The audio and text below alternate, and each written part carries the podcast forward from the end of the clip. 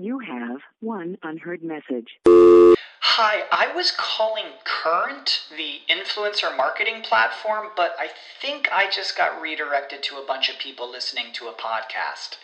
Well, anyways, I was calling Current because I was told they could help get my brand set up on TikTok Shop and even build out an affiliate program of content creators promoting my brand. And even have those content creators go on live streams and promote my product there. Wow, I could really use Current. I also heard that the brands they work with are making millions in sales. I guess I'll just go to their website at current.tech. You know how to book flights and hotels. All you're missing is a tool to plan the travel experiences you'll have once you arrive. That's why you need Viator. Book guided tours, activities, excursions, and more in one place to make your trip truly unforgettable. Viator has over 300,000 travel experiences to choose from. Everything from simple tours to extreme adventures and all the niche, interesting stuff in between. So you can plan something that everyone you're traveling with will enjoy. Real traveler reviews give the inside scoop from people who've already been on the experiences you're considering. So you can plan with confidence. Free cancellation helps you plan for the unexpected. And 24 7 customer support means you can travel worry free. Download the Viator app now and use code Viator10 for 10% off your first booking in the app. Find travel experiences for you. Do more with Viator. Welcome to Webcology. Webcology is the show that takes you into the deepest and darkest ends of the ecosystem on the internet. Our guides will take you on a journey into web marketing and bring you the experts and the information so that you can further explore the web marketing world. Now, here are the hosts of Webcology, Jim Hedger and Dave Davies. Hey everyone, welcome to Webcology on WMR.fm. It's, it is the 16th of September, 2021. This is Jim Hedger from Digital Always Media, Dave Davies from Beanstalk Internet Marketing, and uh, we're joined later on today by uh, by Lily Ray from Amsive Digital. She's going to be coming on in the in the next segment, but before we get there, it's been uh, it's been another one of those like late summer weeks in uh, search, Dave. Um, you know when things happen, but they don't really happen. um, not a lot has gone down this week. Uh, Google is laying off on the title changes, it seems. Um, Google spent uh, much of August messing around with titles to um, better make them match the information the searcher might find on page. Um, I guess people in the SEO community got got got kind of ticked about that. Let Google know Google's adjusting to their concerns or needs, and um, people have been researching this. I know Rob Woods and Ryan Jones have have both been saying um, they're seeing far less title changes. What gives there, eh? Well, I mean, I, I, think John had had put a little like shout out going, hey, you can you can send me some some mistakes. I know I, I shared on on Twitter um, like them screwing up their own, like for the query Google ads having the title a modern Canadian approach to furniture and home. Like clearly it was broken. A bunch of people told them, do I think they're going to be amping that back up again? No pun intended with with amp there. Um, yes, I do. Like I, I think Google over and over and over again has shown us that they think they know our marketing better than we do. Um, you know, I, I, am pretty sure they'll they'll give it another kick at the can, but clearly this is them going, "Oops, um, we we didn't kind of look at I mean, I, I, would call them edge cases, but one of them is their own main source of revenue. So it's not even really an edge case that managed to, to get screwed up there. Well, and given um, we were seeing up to like, you know, a third of, of titles out there in the wild getting changed, I don't think that's really edge case. That, that's coming yeah. kind of mainstream, eh? Oh, I meant the edge case as far as where it screws up. Um, but the, the thing is, I mean, maybe they should just give us a, a, variety of options. They've actually done this fairly well in paid in some instances. It's screwed up over there too, but it tends to screw up on a on a smaller scale with less eyeballs. Um, I, I, think, yeah. I mean, obviously they their systems, and and once we have Lily Ray on and, and we have a full force, we we can then start like diving into machine learning and how machine learning systems screw up. Um, and and I think this is just one of those cases where it just Indeed, I think I think Google, um, in fact, was admitting they don't know our marketing better than we do. Um, they know what's on page better than we do, and may, might even be able to better describe what's there. But given they were often dropping the elements of the title statement that were put in specifically for branding purposes and marketing purposes, um, and those elements appear to be coming back into you know title statements um, as, as displayed in Google uh, search results. I think it's kind of like the exact opposite. Google's saying we don't know uh, your marketing and we're not going to make assumptions on that. No, clearly, if they think that their own Google Ads landing page title is supposed to revolve around furniture and home, clearly defines okay, that, well, and that they and they make understand their own mistakes. Yeah, no doubt. Yeah. Um, so yeah, I, I'm glad to see them pull back. I, I don't think like I, I'm pretty sure we'll see them do this again, um, and hopefully they, you know, measure twice next time before cutting that once. Indeed. They are trying to offer a clearer written guidance. Um, John Mueller has come out saying um, they're going to try to get away from what he called hand wavy advice. And I guess that's sort of mean he's gesturing at a specific thing that somebody's asking about and trying to offer more general, here's what you should do in this situation advice. Um,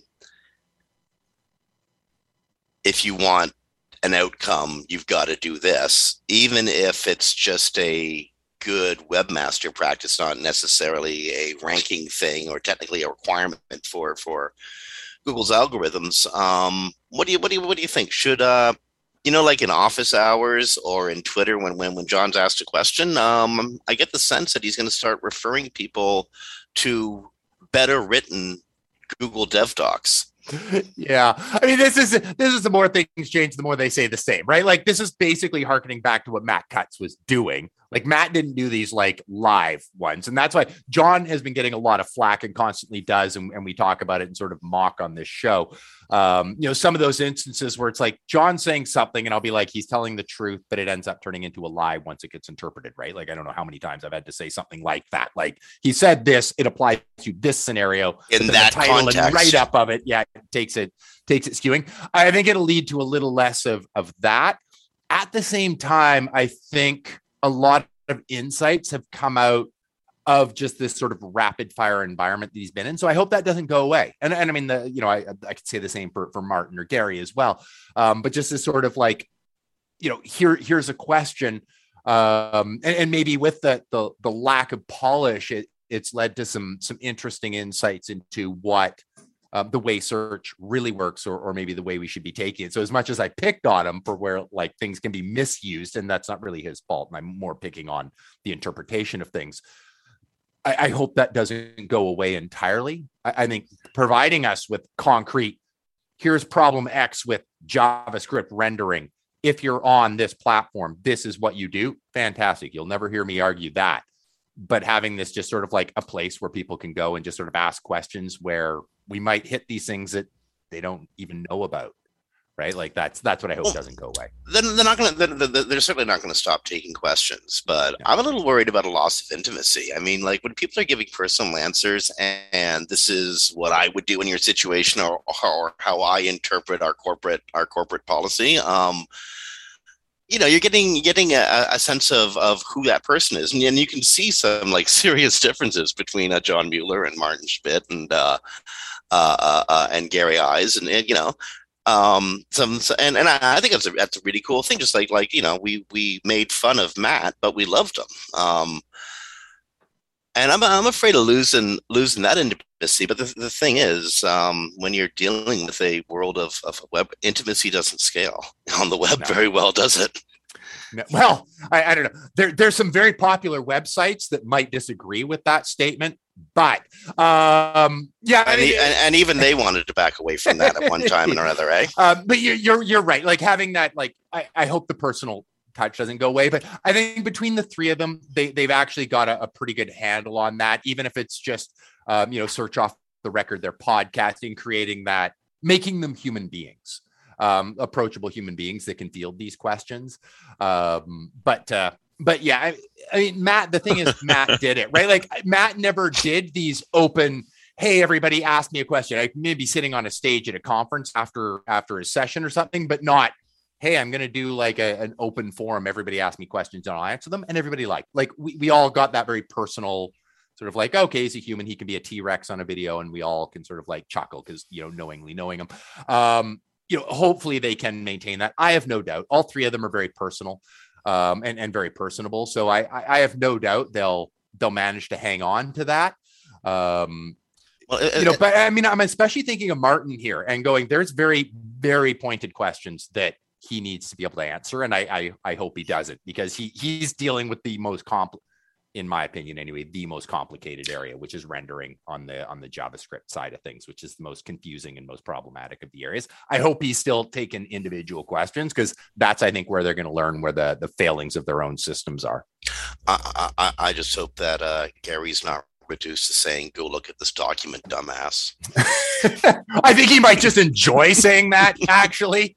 But okay, uh, we got time. We got we got Lily Ray like sitting in our equivalent of a green room. So I I, I don't want to uh, delay too much. I'll go one more thing on it that we just All really right. ought to mention. That actually is is really good mentioning. It was a. Uh, another John Mueller note uh, was in actually, I think, Search Engine Journal. I had something on it uh, earlier today. Um, and this is an obvious thing, but it's worth mentioning anyway. The theme that you choose, your WordPress theme, is going to have an effect on SEO, mostly because different themes put things in different places. Things will load differently, they'll load faster or slower, treat structured data differently. Um, again, uh, should be pretty obvious when you, when, when, when you just think about it, but it's absolutely worth noting, especially, um, you know, everyone's going through migrations and reskinning their sites and just, you know, now, now that, now that we're, moving through the third or fourth wave, depending where you live, of, of, of COVID and businesses or the world feels like it's reopening again. Everyone's reskinning everything, and this is you know just good stuff to think about.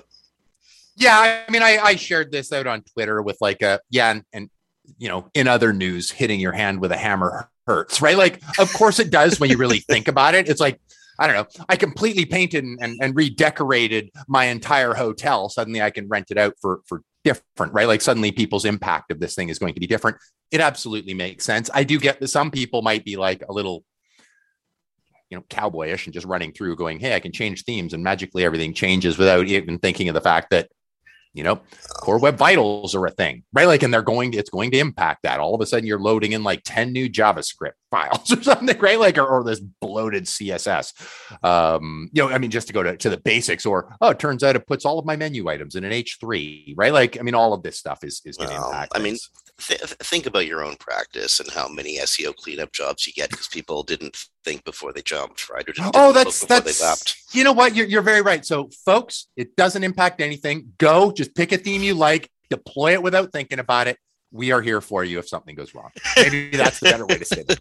that's right. Christmas is coming. You got to make us fat. Exactly.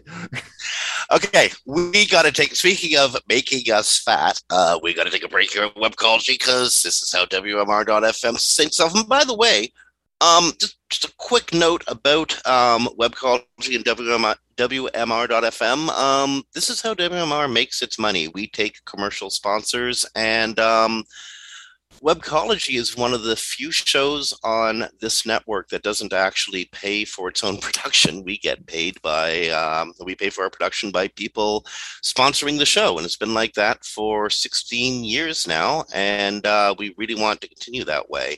But we've never actually gone out looking for, uh, looking for sponsors. Um, yeah. So think of this as uh, the very first step of us going out and looking for sponsors for Webcology on Webmaster Radio or WMR.fm.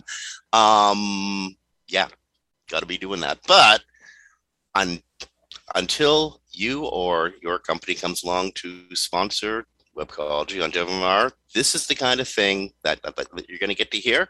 Folks, we got to take a break. On behalf of Dave Davies from Beanstalk Internet Marketing, this is Jim Hedge from Digital Always Media. We're coming back with Lily Ray after these messages. For maximum customer engagement and retention, choose CleverTap. CleverTap is a leading customer engagement and retention platform that helps digital brands maximize lifetime value. Over 8,000 apps around the world, including Vodafone, Star, and Sony Trust CleverTap to improve user engagement, boost retention, and fuel long term revenue growth. Learn more at clevertap.com. That's clevertap.com.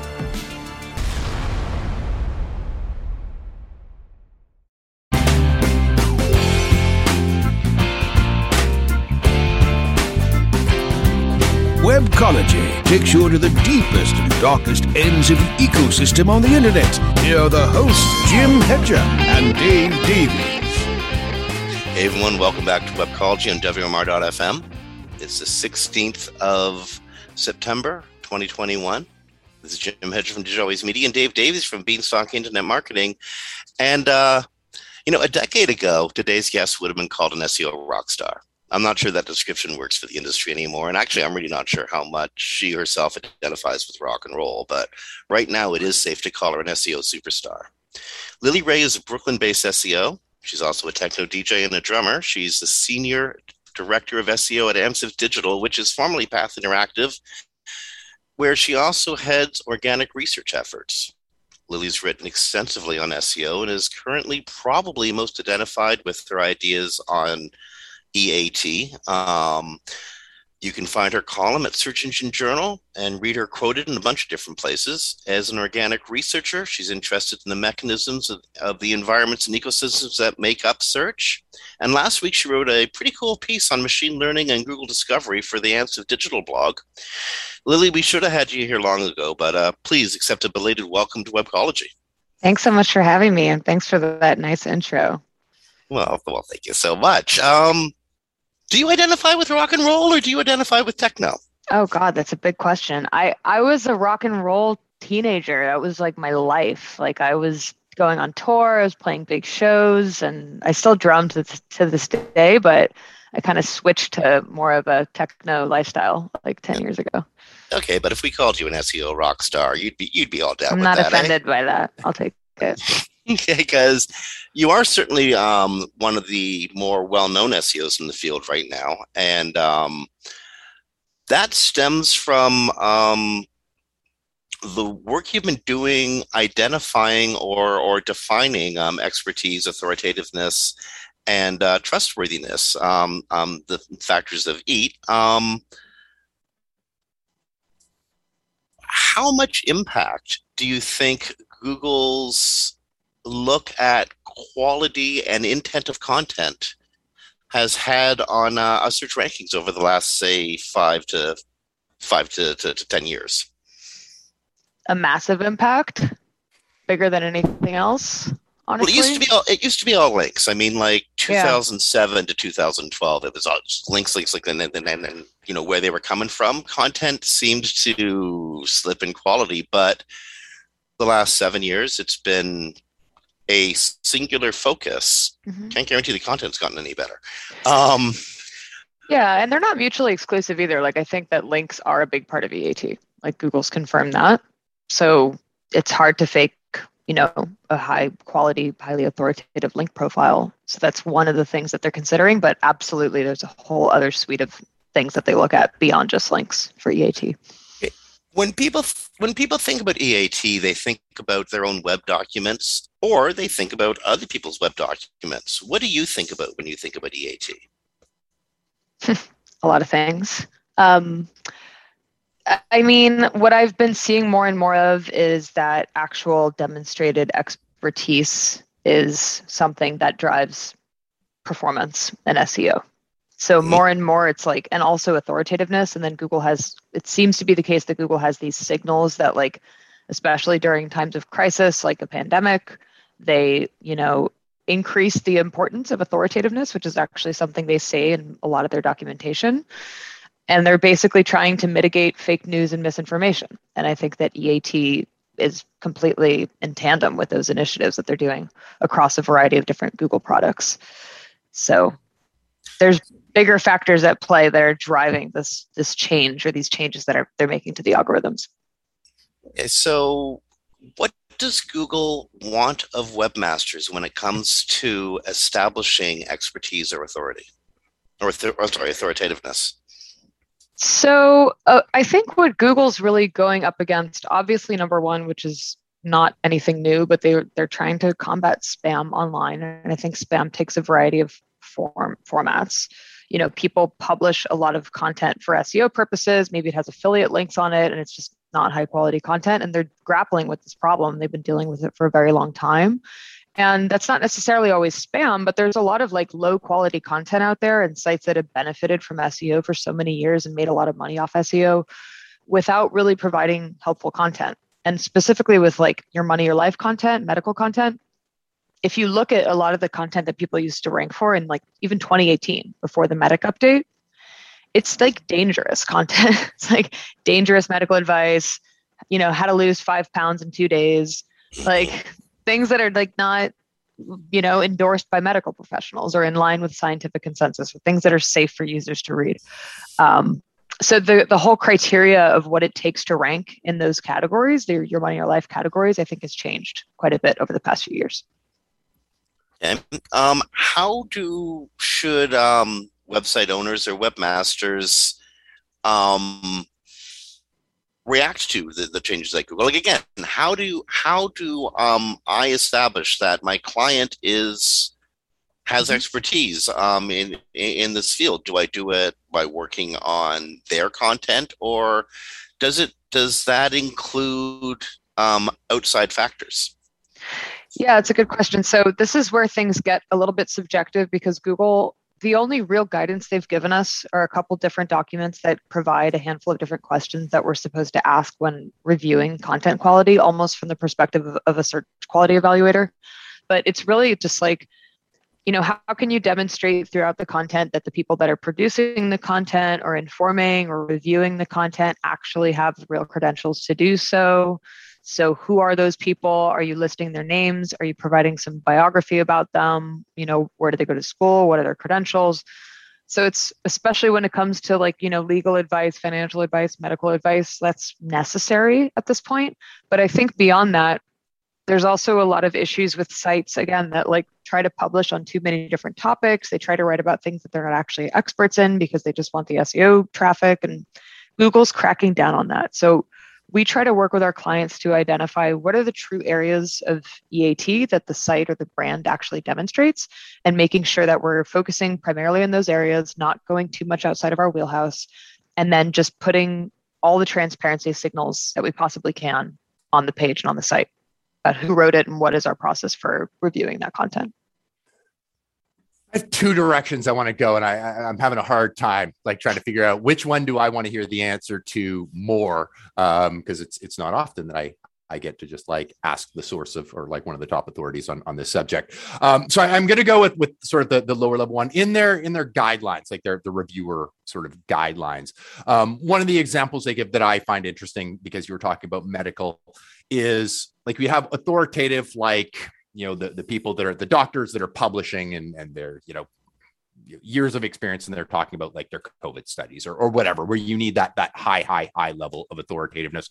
And then they talk about the relevancy of say if the question relates to living with somebody and and and the, the sort of grief and, and work around um, you know uh, your your spouse has like cancer or something. And, and that challenge and that the authority actually is just somebody who's they might be a a teacher or a garbage person, but they've lived with the same mm-hmm. thing. How how does Google deal with that? Like how how do they how do their systems understand that just because I'm talking about liver cancer, right? That that I don't need something authoritative. I just need something answered. Is it is it the format of the page? Is it like how would I understand what type of content they're trying to to get hmm. um, out of that?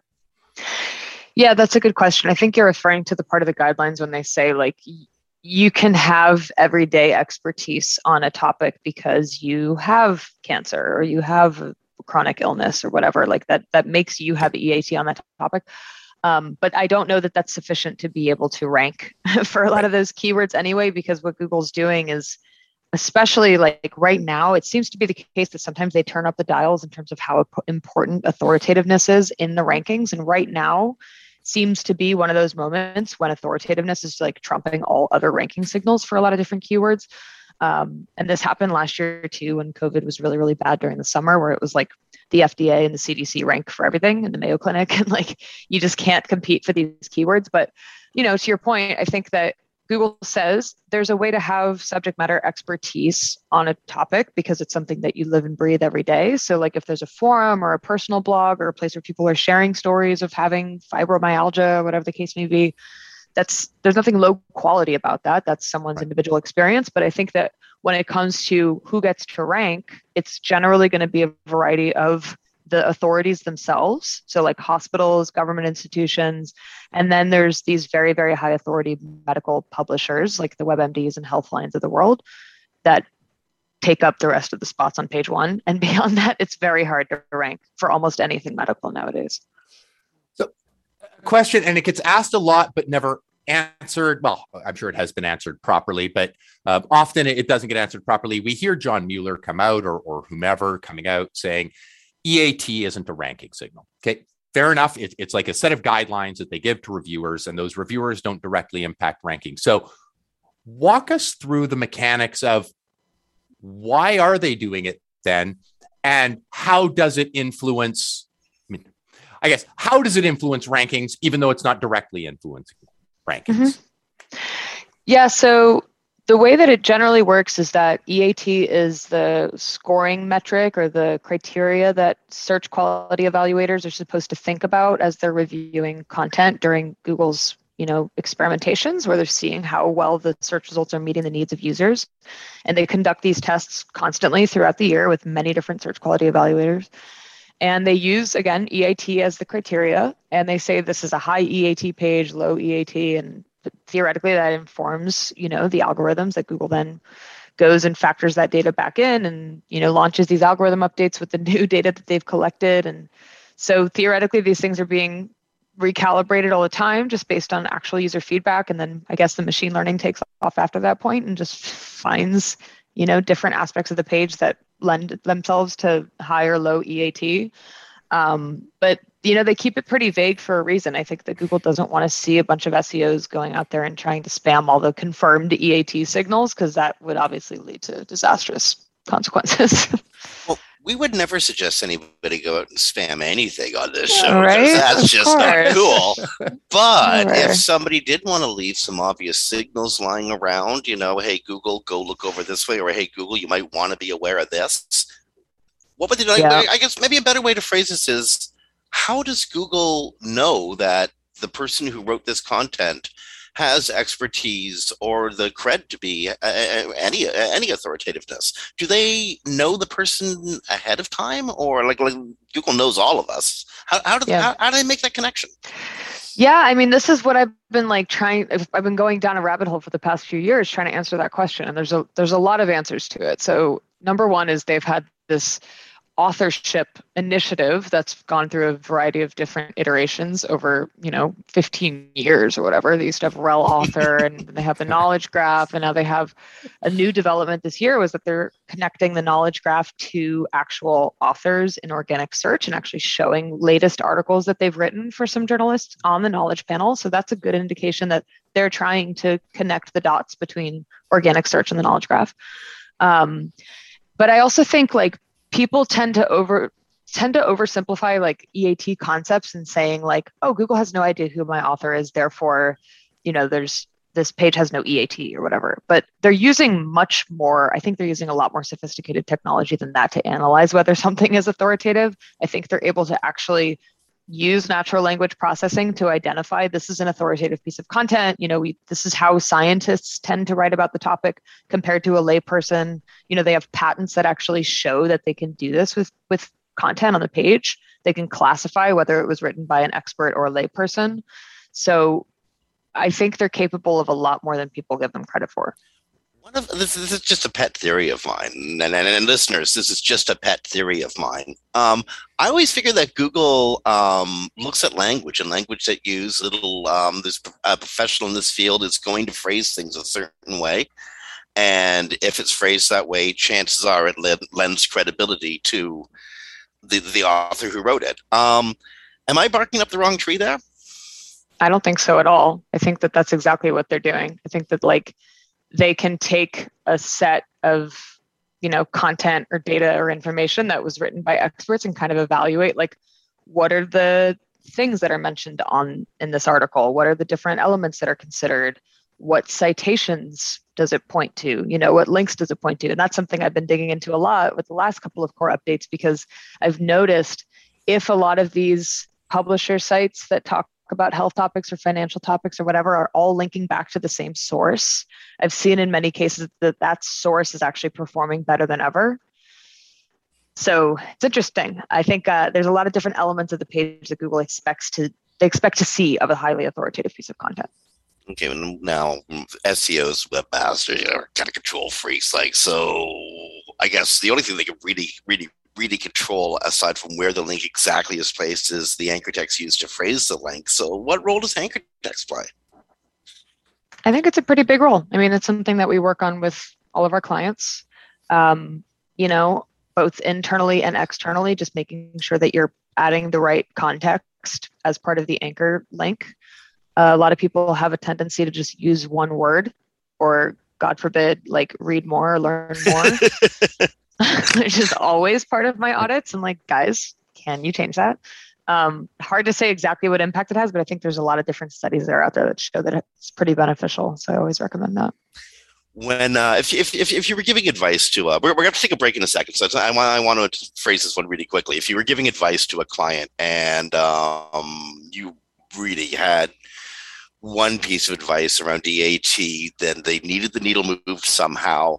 And I know there's no magic bullets. I'm not trying to set you up for that kind of a magic bullet answer or anything. But if you had to give them a piece of advice and they needed to do something quickly, um, what would that be? Um, I mean, the, the most obvious example is just making sure that your articles have the names of the person that wrote them and then some information about the person that wrote them. But I would also encourage sites to look at their entire portfolio of content that they've produced. In many cases, sites have too much content, and some of that content might be working against them in ways that they don't realize. It's almost like baggage that they've had for too, a long time. Too much content too much content is like a very consistent problem in sites that I think suffer from EAT problems. You know what? We are going to have to we, we're going to have to explore that, but we have to take a when we get back. I'm afraid we have to take a few moments to uh, take another break here on uh, Webcology on WMR.fm. So, friends, you are listening to Webcology on WMR.fm. It was uh, recorded live to podcast on September 16th, 2021. Before we go to break, a uh, quick note COVID is still real. The Delta variant is ravaging across North America and around the world right now. We have a way to protect ourselves and our communities. It's called vaccination. Go out and get vaccinated. It may offend your ideology, but that doesn't matter. Keeping people alive and keeping the ICU units open is infinitely more important than how you feel about what you think. Just go out and do it billions of people have done it. And um, you know what? They have the benefit of not getting desperately sick from covid. Please for, for, for the sake of all of our communities and for our economy just go do the right thing. Okay friends you're listening to webcology on wmr.fm it is 16th of september 2021 stick around. We're back with lily ray after these messages are you looking for the best in WordPress speed, security, and scalability? WP Engine is a digital experience platform for WordPress, powering digital experiences for large brands around the world. With easy to use site management tools and powerful do it your way development features, WP Engine gives you the flexibility to build it your way. Improve your SEO and conversion rates with a faster site on WP Engine. Learn more on WPEngine.com. Webcology takes you into the deepest and darkest ends of the ecosystem on the internet. Here are the hosts, Jim Hedger and Dave Davies. Friends, we are back from commercial with Lily Ray from Oh, Epson Digital. No, I'm sorry. I'm sorry. I thought Braska was. I thought Braska was trying to break in there. Uh, I'm going to. Re, I'm just going to whole restart that whole thing. Um, and we're back from break with uh, Lily Ray from Amsive Digital. It's the 16th of September 2021. This is Jim Hedger from Digital Always Media and Dave Davies from Beanstalk Internet Marketing. And uh, Lily, the, the like I said when, when when we came into the show, we should have had you on the show a, a long, long, long time ago. But the reason I uh, I reached out to you last week when you were down in Costa Rica, no, incidentally, uh, was because of a, of a, a piece that you put in the Amsive Digital um, Insight blog um, on uh, Google Discover and its relationships with uh, with with EAT and with machine learning. And um, I really I really enjoyed the article. I'm becoming fascinated with uh, Google Discover and and and uh, the new Bing alternative Google Discover. Um, more more though, I'm I'm I'm I'm really interested in why and how Google or or Bing push pieces to users on their mobile devices. Um, in this news feed sort of format rather than having the, the, the users go out and, and find the stuff themselves. How does that happen? Like, like how and why? Well, it's Google's take on basically curating a list of content that's very like Facebook esque in nature for users, just based on the you know incredible vast amount of data that they have for each individual you know Gmail user or Google user they're able to curate like to a T things that are very interesting for users. So it's it's very different than search in a way, but what's nice about it is that it it's organic traffic, right? Like for sites that have eligibility to appear in Google Discover, that can send more organic traffic than search itself. So that's why I'm particularly excited about it over the last couple years because it's like, wow, we have some clients that are getting more traffic from Discover than SEO. First thing you said is people who are eligible to be in Google Discover. So what what does one have to be to be in Google Discover? So technically, it can be any site. Um, you need to have a certain meta tag about, uh, you know, max preview size for your images is 1200 pixels. You need to have a 1200 pixel or greater image on the page. Um, but beyond that, you know, if assuming you don't have anything that's like hateful content, harassing content, violent content, anything like that. Technically, any site should be eligible. Um, but that being said, and what I was trying to get at in the article is like, what's interesting about Google's guidelines is that they seem to contradict a little bit what's actually happening in reality with what shows up in Google Discover. But generally speaking, it's highly emotional content, the type of things you might see in your Facebook feed, or at least before Facebook started cracking down on clickbait. Um, but for lack of a better word, there's a lot of clickbait in Google Discover, despite what they say. The best. I was about are. to say, what's the veracity of this content then? Like, like how, how, how quote unquote um, trustworthy is it? I think it's trustworthy. It's more just a question of like, Google's been pretty aggressive in the last few years about sites not using clickbait headlines in different areas of search. So, like, top stories in Google News. Like you can even get a manual action for having clickbait headlines, especially if the content doesn't deliver what the person was expecting to get from the title of the article. Um, but what the data is showing, according to you know 12,000 URLs that I just analyzed, is it's basically click, clickbait. And it's not to say that you know the clients that we work with don't provide value on the page because they do, but the way that they're structuring the headlines is you know you'll never believe this one thing that happened to blah blah blah. Like that's that's what ranks and google discover. It's just a fact. You know this is being driven by machine learning right? I believe so. Yes. I don't know is, exactly which signals they're using but yeah. Okay so so, so so is the craptastic nature of content that's coming into google discover now related to the machine just learning as it goes along? Is it going to get better as the machines uh, as this this this this brain gets exposed to uh to, to, to more ideas, more content, and more importantly, learns the use learns the users better. Well, I think if the if they're measuring against engagement people clicking on the articles, this is what's making people click. So it's like, you know, they say they want high EAT content, they say they don't want clickbait, but like that's what's making people click in Google Discover. So I don't really understand why they keep contradicting themselves about in other what words, it takes to rank well. If you want better news coverage, stop watching crappy news. But until you stop watching crappy news, you're going to get crappy news coverage. Well, Something Google like News that. is a separate product. So it's like Google News can be the place that you go for news. Google Discover is the feed of content that's relevant to your life. And it happens to be the case that people like celebrity content and they like pet content. And it's not news, it's just like fun, lighthearted stuff in their Discover feed. But I think that's a that's a big differentiator of the the Discover. And it's funny you you you caught it, Lily, and and uh, and 100 percent right. I keep calling it Discovery because every time I go into Google Ads, it's called the Discovery Network. so yep, different I- I- I products. think- My yeah, team always does that too. it's a different thing and yes it goes to discover but it also includes some other things in, in ads so um but yeah i mean I, I guess maybe discover is where we go to realize our real selves we go to news when we see the version of ourselves that we wish we were yeah, I just wish that Google would like allow Discover to work the way that it's working right now. Like, I don't love clickbait, but if that's what people want in their feed, let that be in their feed. Right now, they're starting to send manual actions to sites because of clickbait.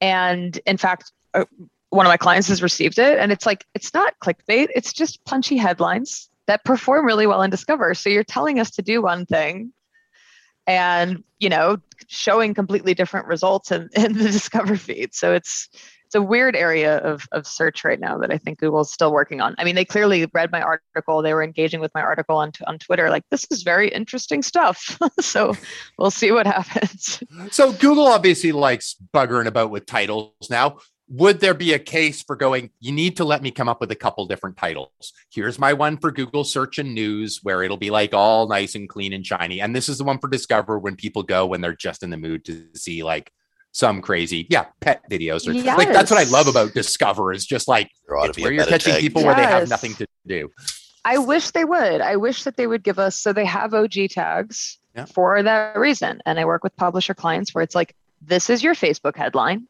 this is your SEO headline, and they're two very different headlines.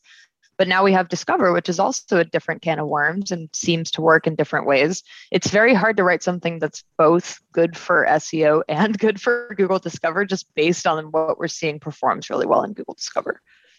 so would there be a case for going you know what it's actually closer to og let's go that route like Yeah. for discover just just pull that one. Yeah, yeah, but there's no tag to tell Google use this title, use that title, or don't index this in search, index this in Discover, or vice versa. So I hope they come out with those tags soon. Interesting. Now, let's pretend you're like a. I shouldn't. I was going to say a real company, but I'm a. I, I'm thinking like a nuts and bolts company, not like a publisher where your content is the product, but your where your product is. I don't know. You create blue make widgets. blue or- widgets. yeah, exactly. No, it's is there a place in Discover for you there? And and and how would you utilize it? Like with publishers, it's very easy. The, the click is the thing. Um, Right. But if you're actually just trying to get like, is Google good at targeting an audience in that way and, and getting your content in front of people who might be in more an acquisition mode or or potentially what I love about Discover, be easily distracted over to an acquisition mode. If Yeah. showed them something cool. yeah, there's there's plenty of types of pages and content that aren't just like clickbait articles that show up in Discover, which is one nice thing about it. Like if somebody's been searching for a little black dress and they've been searching for it for a week, it's entirely possible that a bunch of little black dress product or category pages will show up in your Discover feed. So in that sense, it's nice because it's actually kind of open to any type of publisher or e-commerce website or company to have content appear there just based on their audience and what their audience is looking for.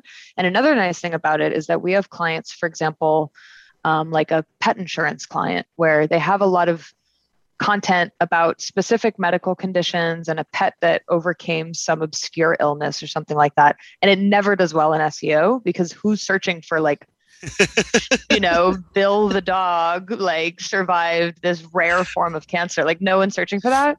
But it does so well in Google Discover because it's almost like, you know, the dodo, for example, it's like this fun, lighthearted pet content and it sends t- tons of traffic. So it's it's like a two-pronged content strategy when done effectively, where like the, the stuff that does well in Discover doesn't necessarily do well in search and vice versa. Um, I just wish that they would allow us to have again like some type of tags or crawling directives to siphon the traffic accordingly. You know, somewhere two weeks from now, some kid in Macedonia is going to be listening to a to a clip of uh, of this exact broadcast and go, "Oh my God, there's a business there." Hmm. Is there? Well, it's up to Google ultimately, right? Like if, Okay. if they allow us to segment out the content in that way. I really hope they do. I've been starting to raise the flag about it. And I, I just, it's because of these manual actions that it's really a problem. If you're going to be sending companies manual actions because certain content on their site is too clickbaity and that could potentially get all of their content removed from Google Discover, it's tricky to like handle that just for Discover and like, you know, whatever you do right now, it's it's going to be like if you no index something, it's no index for both search and discover simultaneously. So it's it's Okay, hard to yeah. So if you screw up, you're kind of screwed. you can get removed from discover entirely, which is pretty devastating for some sites. Yeah. Let's shift gears a little bit. We um we're, we're we're getting into our like last ten minutes. So um this is this is always when we think of the really good questions that that you could have a, a you know long answer for. Um, machine learning is playing a greater role in um, all facets of of search and local in uh, uh, straight up organic in in, in discover etc. Um, we've seen a uh, summer and I suspect we're going to see an early autumn of rapid changes at Google. Like we had the the, the August of five major um, algo shifts. How much of that is the introduction of new ways of learning and perceiving the websites themselves? Like, Not, not, not ranking sites, but just learning about what the sites are about. What, what do you what do you reckon? Yeah, I mean, I think that's the larger trend, right? I think that this title change, you know, it was interesting because I had some people like, oh, you're too focused on the nitty gritty. You should think about the big picture. I'm like, this is the big picture. This is Google using machine learning to like determine that it knows our content better than we do and failing spectacularly in the process. so that's, that's how I saw it. Of course, they they're very good at it in many cases, and they're getting better at it, and they're refining things. But I think it's scary. You know, first it's our titles, and what's next. Know, almost it almost feels like like like we're in an intellectual arms race with Google, and you know clearly they're far better armed than many of us are. Um, how should SEOs or and, and webmasters, the web community in general, prepare for a machine learning future? What are how do we humans need to think to um, present info to machines in ways that they get it? Yeah. Well, a couple different things. I mean, obviously, you know, structuring your data, like using structured data, structuring your content well, um, thinking about like, you know, having tables of contents and, uh, you know, posing headlines like as questions and answering things very directly. I think reducing ambiguity is really important when you're producing content. Um, but beyond that, you know, how do we stay ahead of the curve? I think one thing I talk a lot about in my talks is the machine learning is using data sets that already exist, right? Like this is the data that we're working with and what they do, what they can't do, what they can't emulate is actual expert contributions that come from a human expert brain. So, as much as possible, try to work with experts when you're producing content who can provide insights that they experience day to day in their in their roles and in their fields to add that content in, not just to say like, oh, we have to have these keywords on the page because the SEO keyword research tool told us we need this keyword. Just like provide the content that actually answers the question based on what the real expert is telling you, because that's creating new content that maybe hasn't been um, like analyzed or processed before by SEO keyword research tools or Google's algorithms or whatever the case may be. But I think that's really important. I love some of the things that you're you, you were saying there, right? Like phrasing your heading tags as questions and things like that. I, I I think that's that's brilliant. I mean, I you know I'm trying to help our, our listeners, but that's a super handy tip. So hopefully they they all they all take it. One of the things that was in your article, and I think you were sort of alluding to it um, in, in that answer, um, in the article that, that you wrote on Discover. Um, one of your your points was focus on entities, um, and then here when you were chatting, you're like they're just talking about keywords when you're saying focus on entities, are you thinking of focusing more on entities instead of keywords as a as a machine learning concept, or is mm-hmm. it two, like as as well as, or or which would you be looking at if you could only pick one of those two data sources? Well, entities, because I think keywords as we know them have changed a lot um, over the past several years as Google's gotten more sophisticated. So it understands synonyms. It understands, you know, different ways of describing the same thing. It understands when you said one thing and meant another. So um, doing traditional keyword research is great, but like there's so many other keywords and, and phrases and everything that need to be on the page for something to be like, yes, this is expert content about a given entity. And, and so I guess you know what I, I, I somebody directed this is always what happens in the last few minutes. Um, okay, so I mean, the the regular audience is, is is used to like hearing me like drone on about entities, but they've heard my definition. Um, when, when you're saying entities, what is it, and and how is Google connecting the dots between different things? Like if we're focusing on that over keywords, how does Google understand what they should be seeing?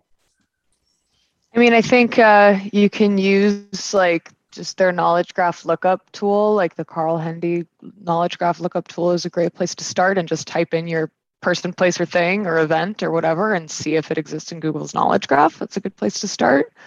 Um, but yeah, I mean, it's a defined person, place, or thing or event, and and you know, it's disambiguated from other such entities that might share the same name. So if you have two Lily Rays, which is the case, and you know, one does one thing and one does another, it's like just eh, you know using as many signals as you possibly can to substantiate this is the person or entity that i'm talking about. These are the attributes of that person. This is who they're connected to.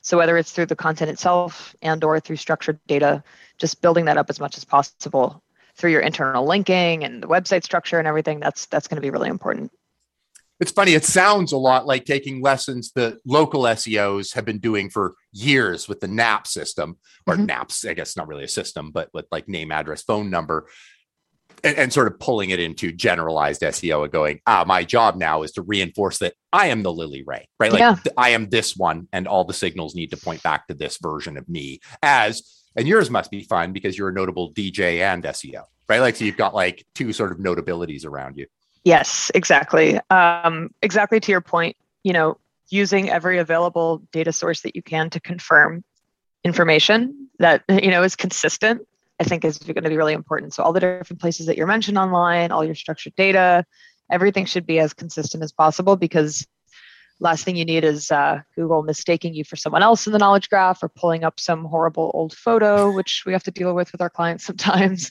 or connecting you with people also search for and then having someone really horrible appear there, which has happened to me before too.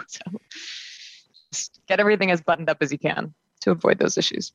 Okay, we have uh, almost gone around full clock. I know, I know, Lily. At the top of the the hour, you have you have a phone call that you can't avoid. So we got to get off the air any second now. Um, you still have thirty seconds or so. Is there any bits bits of wisdom that you would want to give webmasters on the way out? I say if you're not focusing on content quality and EAT above pretty much everything else, assuming you don't have any massive technical problems, you should probably reprioritize your SEO efforts because, from my perspective, those are the most important things to focus on nowadays, much more so than, sorry to say, like Core Web Vitals, things like that. Um, so focus on the bigger picture because you can't avoid it. Okay, that's that's that's it. We have gone full stop around, and this has been a really fun hour. Uh, Lily Ray, senior director of SEO at Amsive Digital, and uh, techno DJ extraordinaire. Thank you so much for for for offering us your time and spending and uh, spending your time on on Webcology today.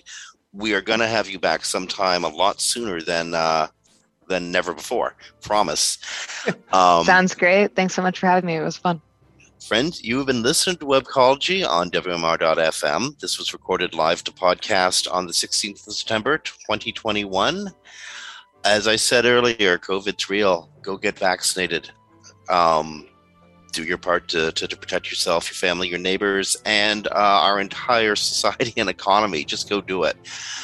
Stick around, WMR. We got some more great content coming up after these messages. On behalf of Dave Davies from Beanstalk Internet Marketing, is Jim Hedge from Digital Always Media. Be well, rank well, be kind to each other, and we'll talk to you next week.